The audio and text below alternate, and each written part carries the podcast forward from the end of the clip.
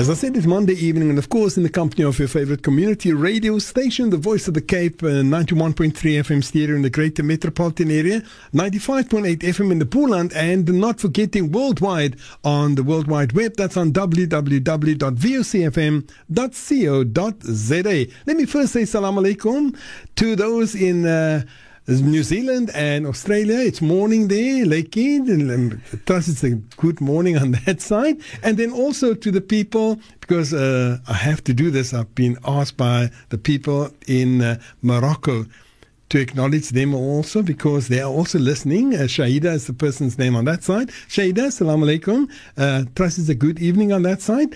Well, I've done. And to everyone else, wherever you are listening, Dubai, Abu Dhabi, Saudi Arabia, wherever, Assalamu Alaikum. However, I'm here in Cape Town where it's night, it's just after 9, cold and wet, like a, it is time for us to go into our first program for this time of a Monday evening, and that is the night surgery. And I have here in the studio once again, gives me great pleasure, a privilege to have him with me once again, that's Dr. Salim Parker. Dr. Salim, Assalamu Alaikum. Wa Alaikum Salaam wa Rahmatullahi wa Barakatuh to you and the listeners. And it is also my pleasure and honor to be in the esteemed company of Buta Yusuf Fisher. It reminds me of a young person in between grabbing the microphone. It's on WhatsApp, it's on Facebook. It's amazing what technology does nowadays. Well, it just shows you that some of us, we like to put up a pretense, because it's not as if I know these things. Yeah, and you've done a good job of it.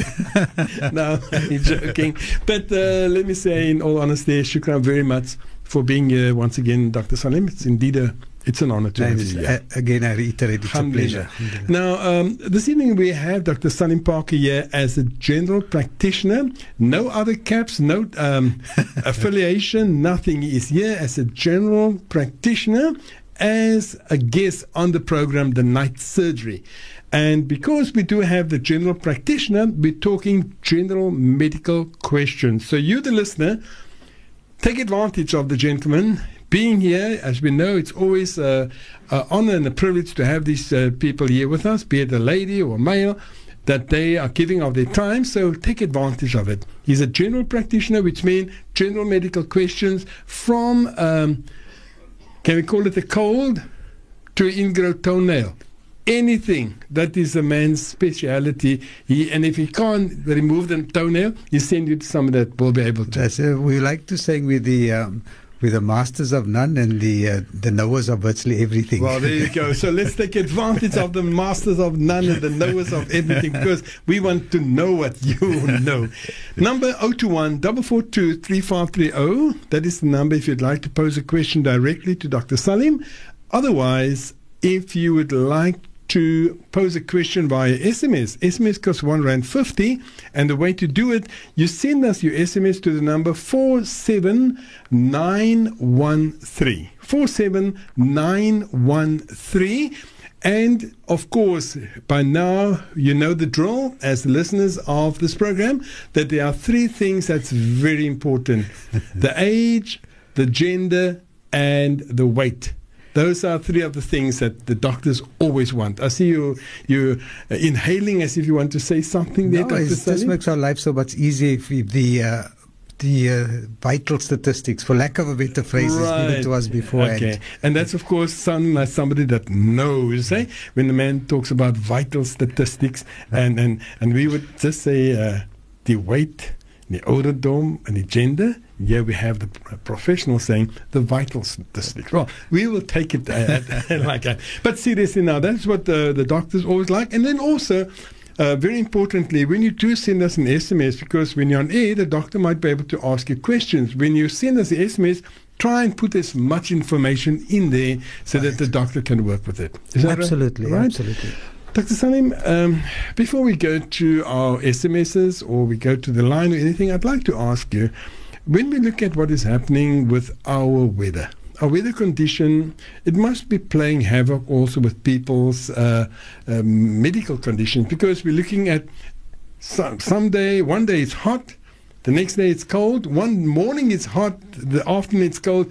Won't that do something to a person Yeah. I'm talking about hot and cold and that. Well, firstly, it's a good advert for Cape Town. We say you get four seasons in one day. Right. Okay. Not even in 1 week or 1 month. Yes. You know, so, obviously, but all jokes aside now, yes, it does cause major problems. You know, the commonest problem we see from a medical perspective is the famous Cape Town mountain. We have the Cape Doctor in summer when the southeaster blows. In winter, it's the other way around. What we're seeing is the sun setting. Now, normally, for example, today was a relatively cold day, but let's look at yesterday. Lovely sunny day, temperature went up to 18 degrees. But we on the Cape Flats, as soon as the sun hits the mountain, the temperature drops from 18 degrees to about 10 degrees within an hour. So just after Asr till about Maghrib, there's a massive drop in temperature. And this is important in Cape Town where when we know we've got wet, moist winters. And what happens is that people who are asthmatic especially are prone to what we call temperature environmental sensitivities. So a lot of our asthmatic patients, they're well during the day, and when the sudden temperature drop comes around, their chest tightens up. So we see much more asthma during winter, much more asthma attacks, but much more severe attacks when people are at the least prepared to count it, which is at night. There's hospitals open, there's doctors open, and this is why we emphasize to our asthma patients, for example, early in the year already, that make sure your asthma is well controlled. And we always say an asthma patient who presents with an asthma attack during winter to us means that we haven't done our job properly by adequately preventing it for them. So that's one very common thing that we see. The other is that when it suddenly starts raining, we get what we call the herding effect. People go indoors. Schools, instead of kids, for example, during the breaks playing outside, they all are in classes. They are literally cramped up, especially in the lower socioeconomic schools where they normally are in the class of 42 children for a few hours at a time, and then they break out. But because of the weather, they stay indoors. So germs circulate more in a confined space, more easily. The doors are less open, so there's less circulation of air there. Fresh air. And also they're slowly getting out. And that's when the flu season, for example, is much, much more common during these types of periods than at other times. We can actually predict. In fact, Russia, for example, a couple of years ago, when the H1N1, the famous swine flu came out. The way they counted it was to close schools to prevent that type of effect during their winter. And we see similar things here. We have one child having a flu in the class. The whole school has it within a day or two because they're confined to rooms and the air is not circulated well. So that is a common thing that we see. The second thing that we as South Africans and Cape Townians love doing is, it's a beautiful day yesterday, or sit in his sauna. We see a lot of sunburn during winter, believe it or not, because it's a lekker, warme winter soinkie, sitting outside. And we do see people who haven't been sitting outside for months at the time, suddenly being exposed to sun, and we get a bit of sun irritation coming through during that time. So when you talk about that kind of sunburns, we're not talking about the sunburns where you see the person being a different color or tanned all of a sudden. No, we see skin irritations. I mean, they've got flare-ups of eczema, for example, or facial eczema we see now and then. But it's literally because people do not take adequate protection against the sun, and they're suddenly exposed to that for a couple of hours because they don't feel the heat as much as they would have during summer months. Then one other thing that I'd like to ask you, Dr. Salim, I do know that you also at times have, you're very busy with children also. Patients or your customers bring in the children, I'm talking little ones, babies, etc. How does this weather actually affect these little ones? You know, there's two ways of looking at it. Firstly, it's a social structure nowadays where kids are taken literally at 6:30 because parents have to go to work. They get taken to creches or they get taken to school, as long as they don't have underlying medical conditions. And secondly, that they are well clothed, they are woken up, they're not half asleep when they're taken out. There shouldn't be major medical problems if they don't have asthma, for example, and so forth. But if they do have conditions like that, then the doctors will normally prepare the parents, make sure they take their nasal sprays, make sure they take their inhalers. They are more prone to getting infections because of the change of weather, right, and being exposed to areas where there's a lot more crowding, where the germs are circulating. Right, right, right. I did say that's the only question I want to ask about kids, but now while you're talking like that, I'm just thinking of something else, Dr. Salim. Is it a good thing, and this is normally what one sees, that when the parent gets cold, they tend to make sure that the child is warm? Yeah. Each person is different. You know, okay. The reality in life is that I'm walking around with a jacket and a thick woolen jersey. My son is walking around with his T-shirt, right, and the right. more and walking barefoot. More I ask him, aren't you getting cold? No, I'm not. Right. You know, each one's metabolism is different. Right. Generally speaking, we know that younger kids who are physically active tend to wear less layers of clothes. And each one knows when they're getting cold. Right. We're not talking about babies and toddlers of 1 or 2 years. We're talking about the older age groups. Normally, they know when they're getting cold, and they'll ask for a jersey or they put it on themselves. Right. So I'm not too concerned about that. No, but the one thing that we must take into consideration is to look at the other end of the spectrum. Right. You know, older people. It's one thing for kids to get flu and they're going to get better because they've got good immune systems. Right. It's completely different for an older person. For example, someone who's 70 years old, who's got a bit of diabetes, who's got a bit of had previous TB, and there's a slight impairment of his lungs. He gets an infection, a bit more insult is delivered to his lungs, for example. Right. So there's a deterioration of his functions permanently after that. Not much, but permanently. Next year, a similar thing might come, and he has another attack of an already weakened system, whether it's a weakened heart, weakened lung system, or weakened kidneys, for example. And these yearly insults and assaults on his health, attacks on the health actually overall decreases his resistance. And that's why, and I always harp on about it, it's important for our elderly people yearly to take the flu vaccine. It's still not too late. There's very few of it available. I think only the big pharmacies have. But we're still seeing a lot of flu at the moment, influenza. And the best defense against it is, yes, a good diet, yes, a bit of exercise, but the best defense still is a flu vaccine. Right, right. Great concern there, Dr. Salim, what you just mentioned, that when something like that happens to the elderly, after the initial attack, there will be a permanent damage. No matter how slight, but the permanent damage if will be underlying, there. If there's underlying medical conditions, such as emphysema, a lot of our people, if we take x-rays of our communities, we find that a significant percentage of them had TB when they were younger. Right. We know that over a third of our people over the age of 50 have diabetes. Most of them know it, but a lot of them don't know it. A lot of them had chest pain at one stage. They felt better, but it was actually what we call a silent heart attack. I'm not saying everyone had it, but the older you are, the chances are that the subsequent attacks of infections is actually weakening your system. And just to put it in perspective, so the commonest cause of death in South Africa currently over the last 5 years has been tuberculosis. The second commonest is flu. Flu with pneumonia. We band it together. So we basically, someone has either flu, the cause of death is flu or pneumonia. We band it together as a class called influenza and pneumonia. So the second commonest cause of death in South Africa after TB, and I want to reiterate this, is influenza and pneumonia together.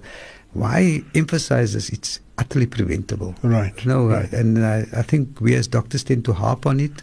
But the reality is, if we can get all our people vaccinated, we find that you're going to save a significant percentage of people against dying early. Coming from my guest this evening, Dr. Salim Parker, general practitioner in the northern suburbs. That's right. That's where we find Dr. Salim. I'll give his number now. Doctor, you want to say something there? No. All right. We'll give his number after this, but also just listening to Dr. Salim, ek wonder of ek dokter moet vanaand nie gekry het. This is the voice of the Cape. The voice of the Cape. The voice of the Cape.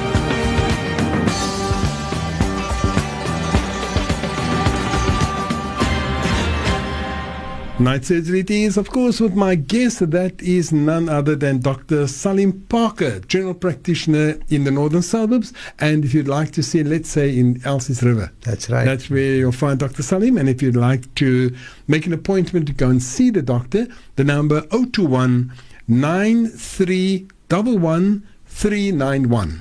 That's 021-9311-391. That's the number of Dr. Salim Parker's surgery, and that is to make an appointment to go see the respected doctor. Now, Doctor, I did invite the listeners to start sending their SMSs, so I'm going to go to our SMS line and start reading those SMSs, inshallah. Also, I'd like to, just before I bismillah, and shukran for giving me permission to bismillah, Doctor, but before I get to it, I'd just like to tell the listeners, no more SMSs. Kanala. Ek sien toe dokter begin, then the SMS's started pouring in, so no more SMS's. I've got enough to keep doctor here until the time he needs to leave. I won't say anything else. Right, the very first one there, Dr. Salim, reads as follows. And as I said, I ask people to give their age, gender, and weight. Salam Buta Yusuf, I'm 63-year-old female, weigh 72 kilograms. Broke my ankle in an L, and it's 7 months, and it's still, it's like pinch. What can I use? And I'm going on Hajj in 2 weeks. What can I use for the pain, Knala? So I suppose pins and needles and pains and that thing. But she did break her ankle. Yes, it says she broke the ankle in an L. Well, see, Hajj has to come up somehow or the other, so, and we thought we were going to avoid wearing any other caps. Okay, generally speaking, after breaking any bone, it takes months to heal. All right. You know, we know that. It goes into a cast, if it's a lower limb, for a couple of... at least a couple of weeks, but sometimes a few months as well. Even after the cast is off, in other words, the bones have healed. Let me put it in perspective. If a bone breaks, then you get what we call union. In other words, wherever it was broken, on the two sides, so one side attaches to the other side. Right. But it's still a bit fragile. We just call that union, but not full healing yet. Right. The pain associated with that can take months to disappear, sometimes even years, and there's often a repetition of the pain during winter time. Okay. A lot of our older people can say, "Hey, winter come on, my joints begin to sear." And it's not always arthritis. It's often broken bones that they also refer to. So in a case like this, the pain she should have it just reassessed by a general practitioner to make sure that it has healed properly. So in other words, not just having union where the joints, where the bone is attached to where it was broken, but also that it's actually fully healed. That's the first thing. And then get good painkillers. And there's a lot of different ones on the market, depending whether she has ulcers in the stomach, for example.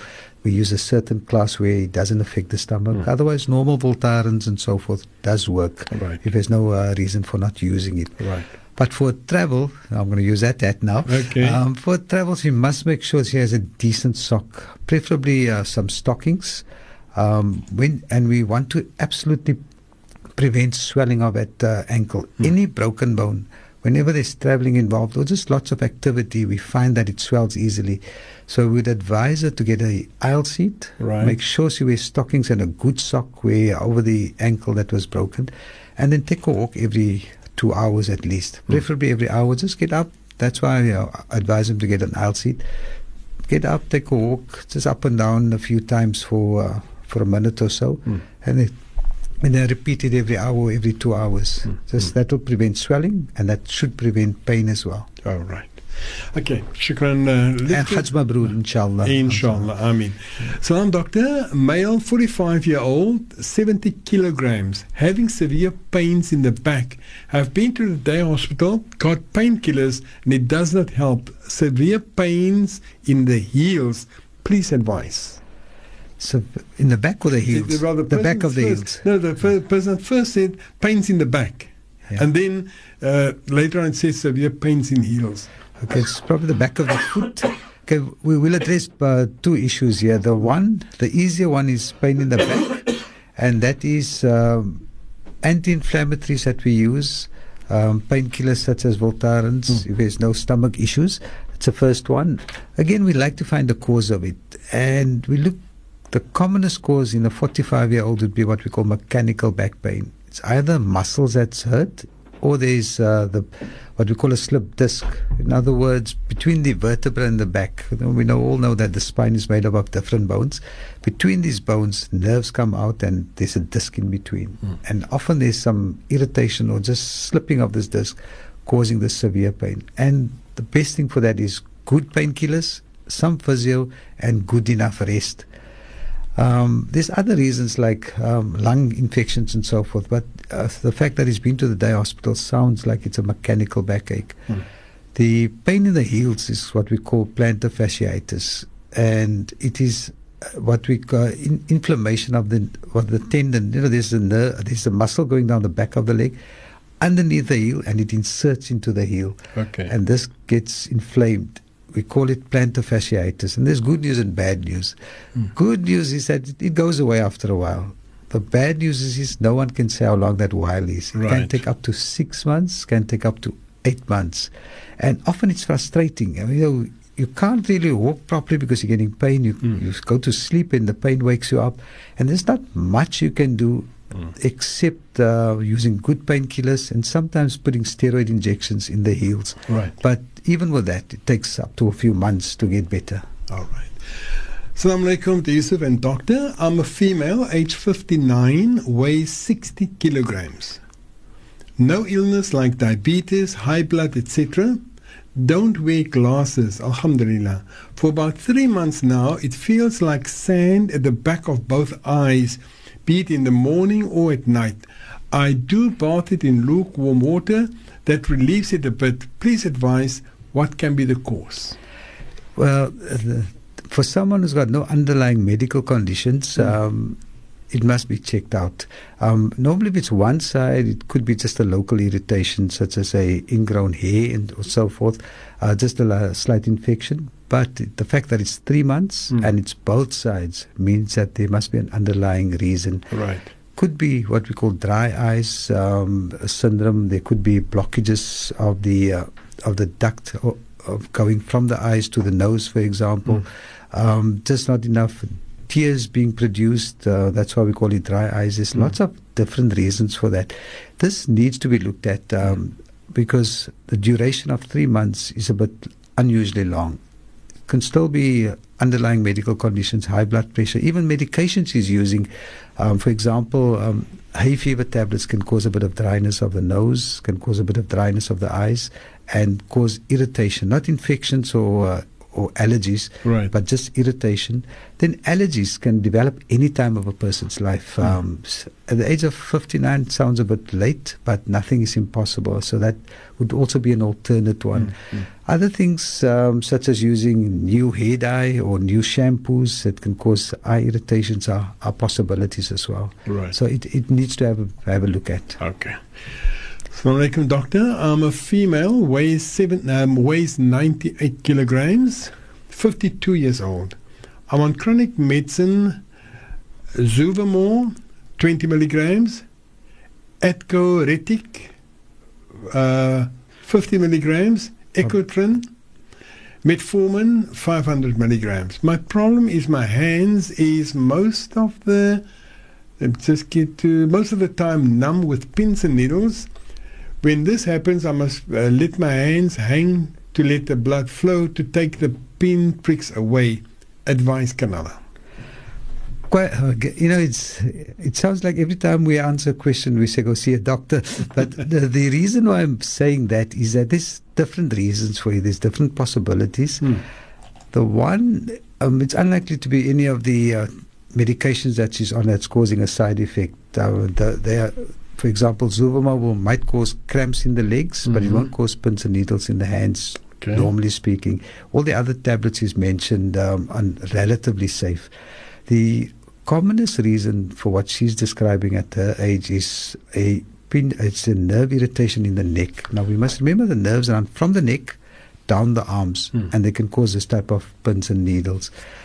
It depends if she's smoking also, because smoking makes her more prone to it. Diabetes also makes you more prone to it. And there's a condition we call carpal tunnel syndrome, which is pressure on the nerves going to the hand caused by swelling. We find it in diabetics, in smokers, in those with high blood pressure. We also find it in people with thyroid problems, for example. So there's a lot of different reasons. So it's going to need an examination of the person to elucidate what exactly the cause is. But like I mentioned, the commonest cause is irritation of the nerves in the neck and what we call carpal tunnel syndrome, which is pressure of the nerves going to the hands somewhere along the lines as it runs from the neck to the arms and the hand. Doc, I'm just wondering about this thing they call calcifying of the veins and the arteries because of diabetes. Will that cause something like pins and needles? It can, but it's not so common in the upper arms. It tends to be more the lower limbs, for example, the toes and that's where we find most of the calcification. We do find it in the arms, but significantly more in the lower limbs. So yes, possible, but in a case like this, not really very likely. You know, and what diabetes does is what we call, it's a disease of what we call the small vessels. So it doesn't only cause calcification, it causes blockage of the very small vessels where they actually go to the toes, to the point of the toes, and causes any infection there. It leads to the blood not flowing well, so it doesn't heal well. And that causes infection, what you call gangrene, which is blackening of the toes, and often toes like that have to be actually amputated because of the disease in the blood vessels. Okay. Let's get to the next one here. So I'm Dr. Yusuf. I'm a 50-year-old female and weighs 85 kilograms. Have cancer, hypertension, high cholesterol, cataracts, and septic arthritis, and I had mastectomy. The problem now is this feeling in the hand where it pricks like needles and pins. It gets so bad that I can't hold my phone or anything long in my hand, and then the whole arm gets lame and the fingers starts to swell. Can doctor tell me what it can be, Kanala? Okay. It depends on the type of cancer. There's again lots of different reasons for it. For example, lung cancer, there's an entity we call pancreatic. I have to go back to my student years now. But there's sometimes, I have no idea what can, but I surmise that it is a breast cancer. Because of the mastectomy. Often the lymph glands in the axilla is taken away, and the armpit is taken away.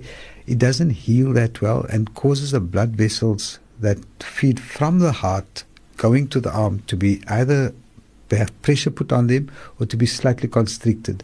So the blood doesn't flow that well, and I'm assuming the problem is on the same side as the mastectomy now. I mean, I'm just surmising from what was given to me. And if that's the case, there's often pressure on the blood vessels, and it's made worse in winter. We know that when the muscles contract a bit in winter, there's more pressure because of what we call fibrosis. Fibrosis is just healing in an haphazard way. You know, if you make a cut, you get a scar because the tissues don't heal exactly on the line it was cut. It heals a bit across it, a bit sideways and so forth, and that's why we get scars. We call that fibrous tissue. And that type of tissue causes pressure on the blood vessels that actually come from the heart and feeds the hands, causes this type of problems.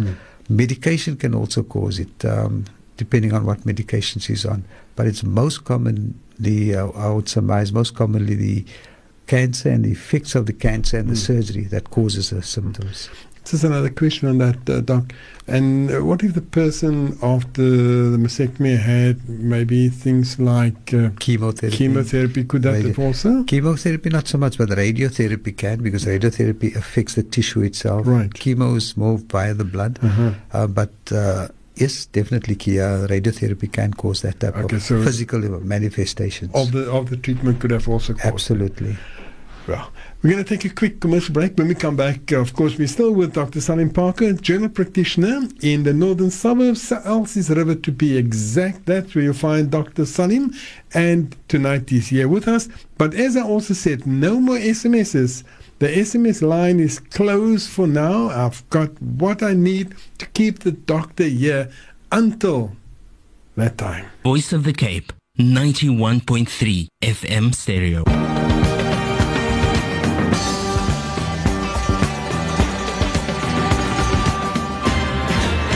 Dr. Salim Parker, my guest here on the Night Surgery this evening, and the doctor's telephone number is surgery if you'd like to make an appointment, 021-9311-391.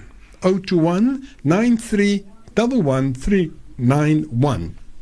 That's to make an appointment to go and see Dr. Salim. However, he's in the studio. I'm taking your SMSs, and as I said, no more. I have what I need for this evening. So let's go to our next one. Salam, doctor. My friend gets back pain and head pains. I think the head pains is work-related. I'm not a doctor, but according to her complaint, she gave me, personally, it's personal. She's in her 50s. Okay. Whatever the person is given was personal, but the person is 50 years young, I'd like to say. Yeah. So that's it. That's it. Headaches, you know, at that young age, it's easy to say it's work-related. I mean, tension headaches are very common. They've got a particular characteristic. They tend to be, you know, in the front of the head, going to the back. It feels like someone's put a vice grip on your head and just pressing it down. Right. And it tends to get better over weekends when people are not at work because they're relaxing a bit. You know, you don't also want to, at that age, say, oops, it's tension headaches, take a few painkillers like Stilpain and it'll go away.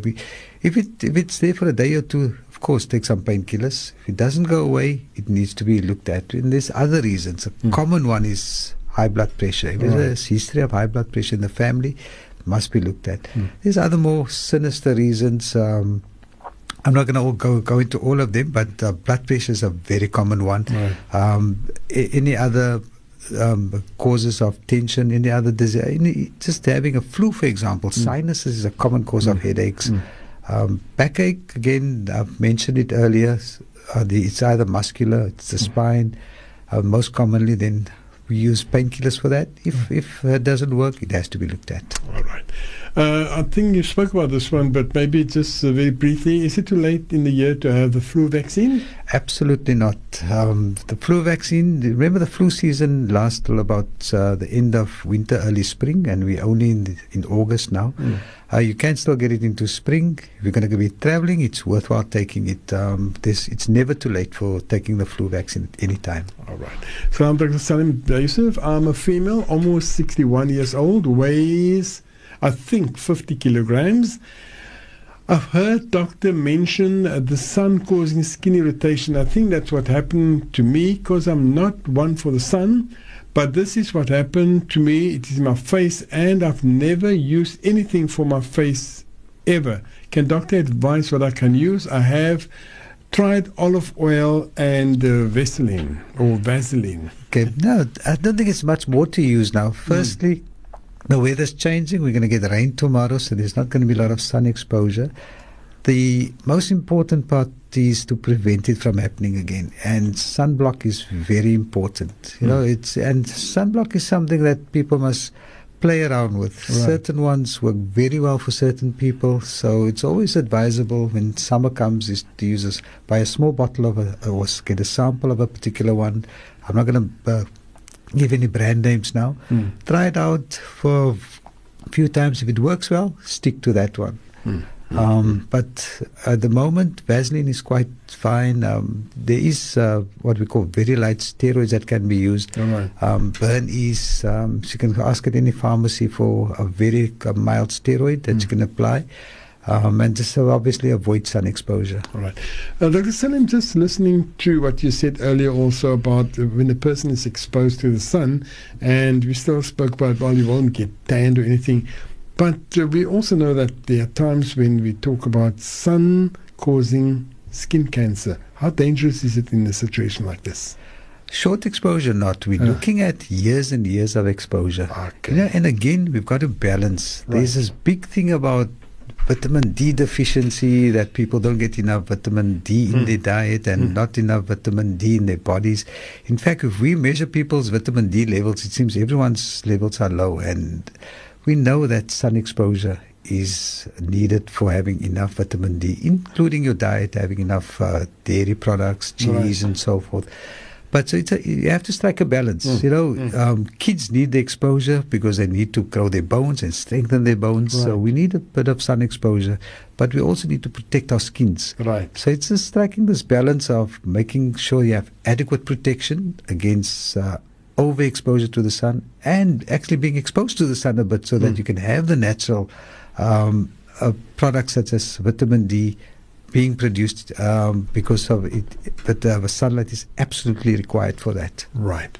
Doc, I don't know if you got any names or any telephone number ready, but this one says, Salam, 70-year-old, looking for someone to trim toenails, please. Okay. Firstly, if a person is diabetic, it's a good idea to at least see a podiatrist. Okay. There are a couple around. I know there's one at Gatesville Medical Center. They can just phone and get the number there. Or just Google podiatrist in your area. So if someone lives in Claremont, for example, they just Google podiatrist Claremont, and then a number and a couple of names will come out. If it's, there's also this, what I like fostering in our older people, if they don't have medical issues, is get the family involved. I don't think there's any greater gift a child or a grandchild can give a person of 70-year-olds, and to visit them every second week or once a month even, trim their toenails. We're not talking about diabetics. I want to make it quite clear. Right, diabetics, you don't want to cut their toenails too short and cause bleeding and cause infections. We talk of a normal elderly person, well, without major medical issues. Get the family involved.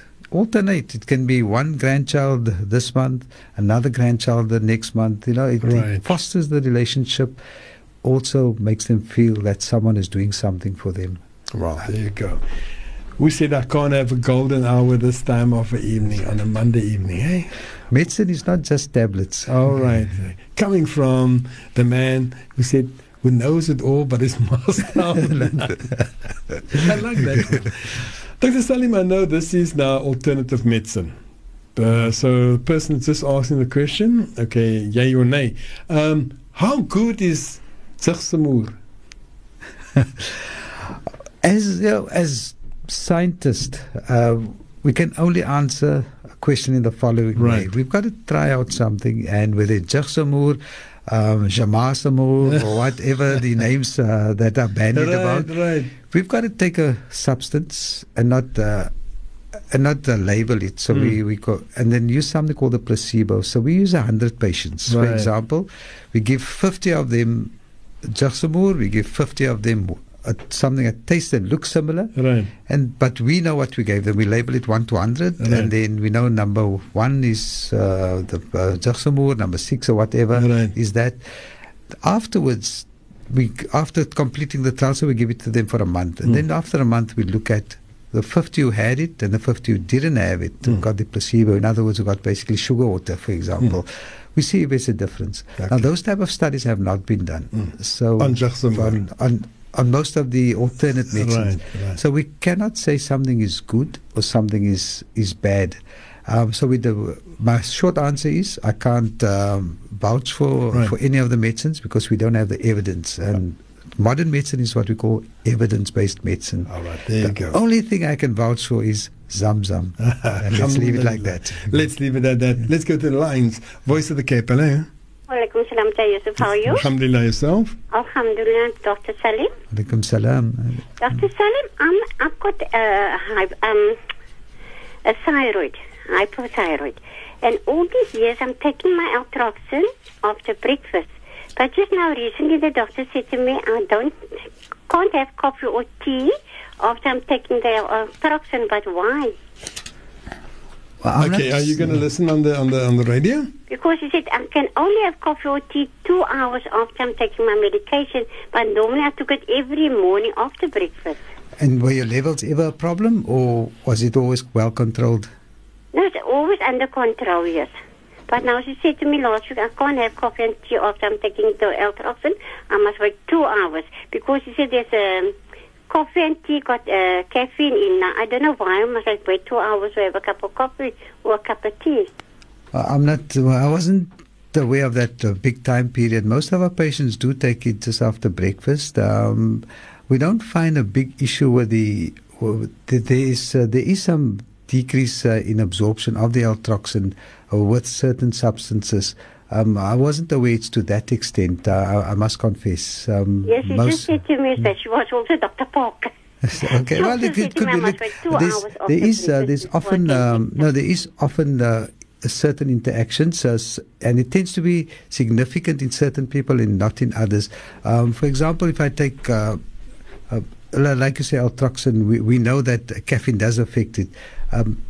The extent, I wasn't aware that, because normally with our patients in our practice, when we take the levels, they tend to be quite fine when they take the Eltroxin.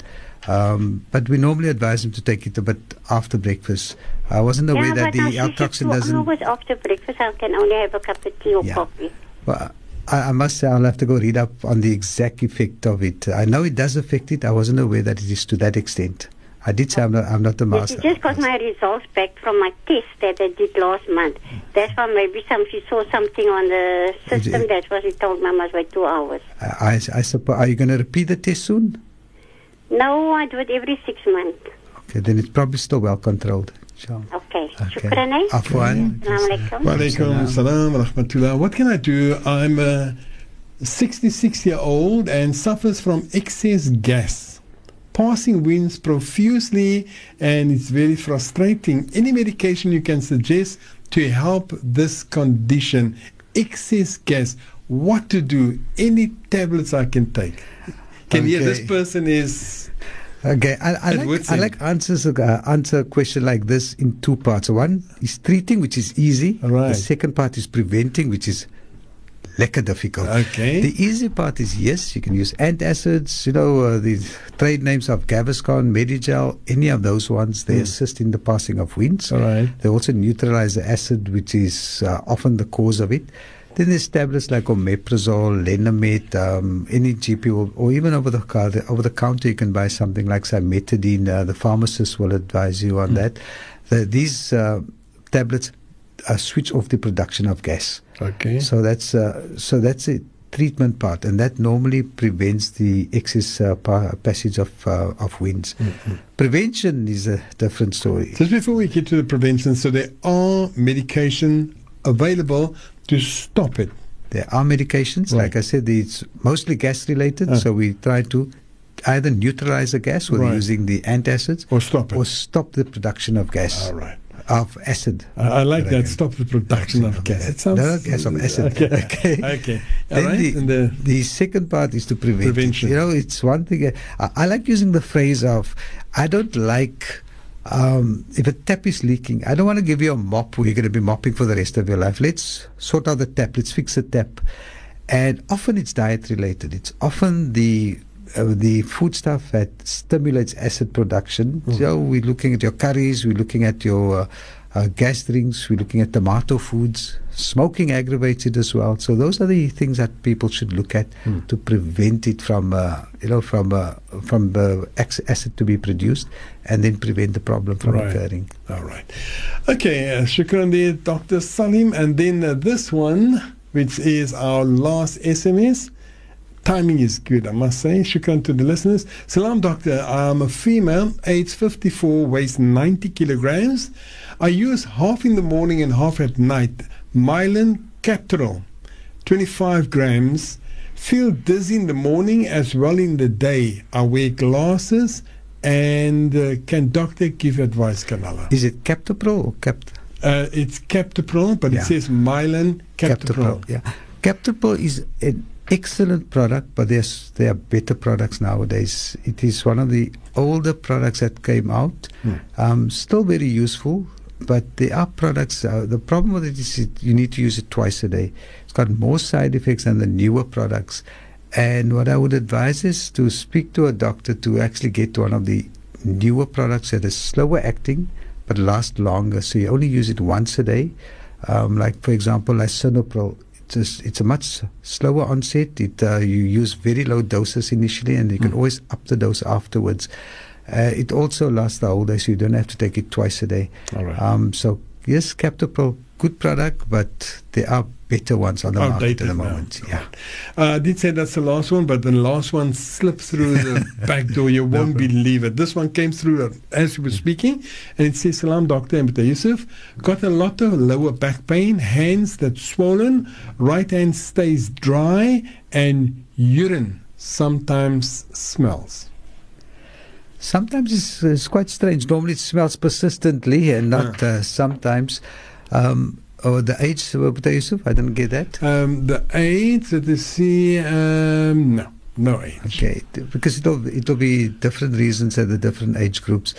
The lower back pain with swelling, we're looking at kidney problems, or water retention, especially if the urine is smelling. So couple of things that need to be looked at. The one is the blood pressure. The urine needs to be tested. It's a very easy test. We put a stick in there and it tells us 9 different things. And it tells us whether there's infection, whether there's glucose, or that's sugar, whether there's protein, whether there's blood in there. So it's an easy test that tells us a lot of things. That's that. So the primary thing to do would be to have the urine tested, to have the blood pressure checked, find out exactly where the pain is situated. And again, the further advice would be dependent on age. If it's an older person with diabetes, for example, we'd look at different further investigations if necessary.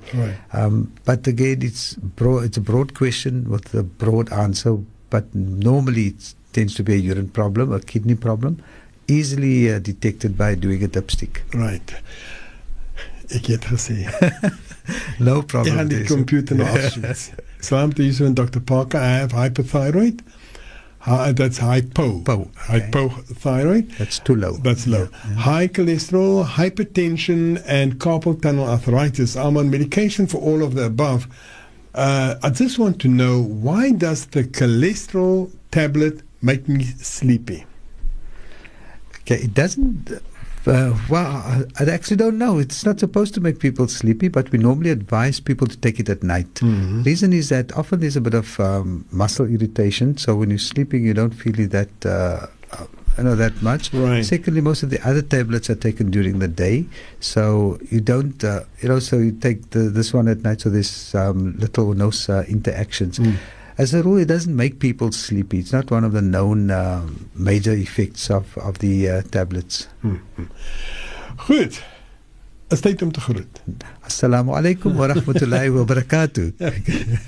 Well, shukran for the... Afwan. And shukran very much for you also, Dr. Salim, for being here.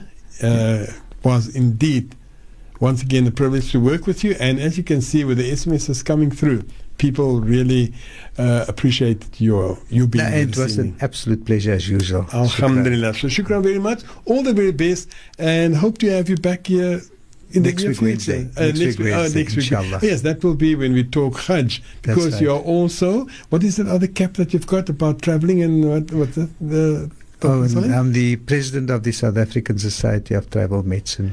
There we go. So those medicines that travel. That's one way of looking at it. This is the president of it. All right. Good. Okay, seriously now. So when we talk Hajj matters, you will be the person who will be talking to us about the medical side of those things, inshallah. Okay. I'm going to love and leave you. And I shall love and leave you as well. Inshallah, shukran. Afwan. And you might carry on with the WhatsApp and Facebook. All right, shukran very much. Well, that's Dr. Salim Parker. And let me just give you the number once again, 021-9311-391. That's 021-9311-391. That's the number to make an appointment to go and see Dr. Salim in his capacity as the medical doctor, and of course practicing in Elsie's River. So with that, shukran very much. I hope to see Dr. Salim back here, as he said, in a week's time when we talk Hajj matters. But for now, time for us to get ready for the news. After the news, of course, we'll have some other programs.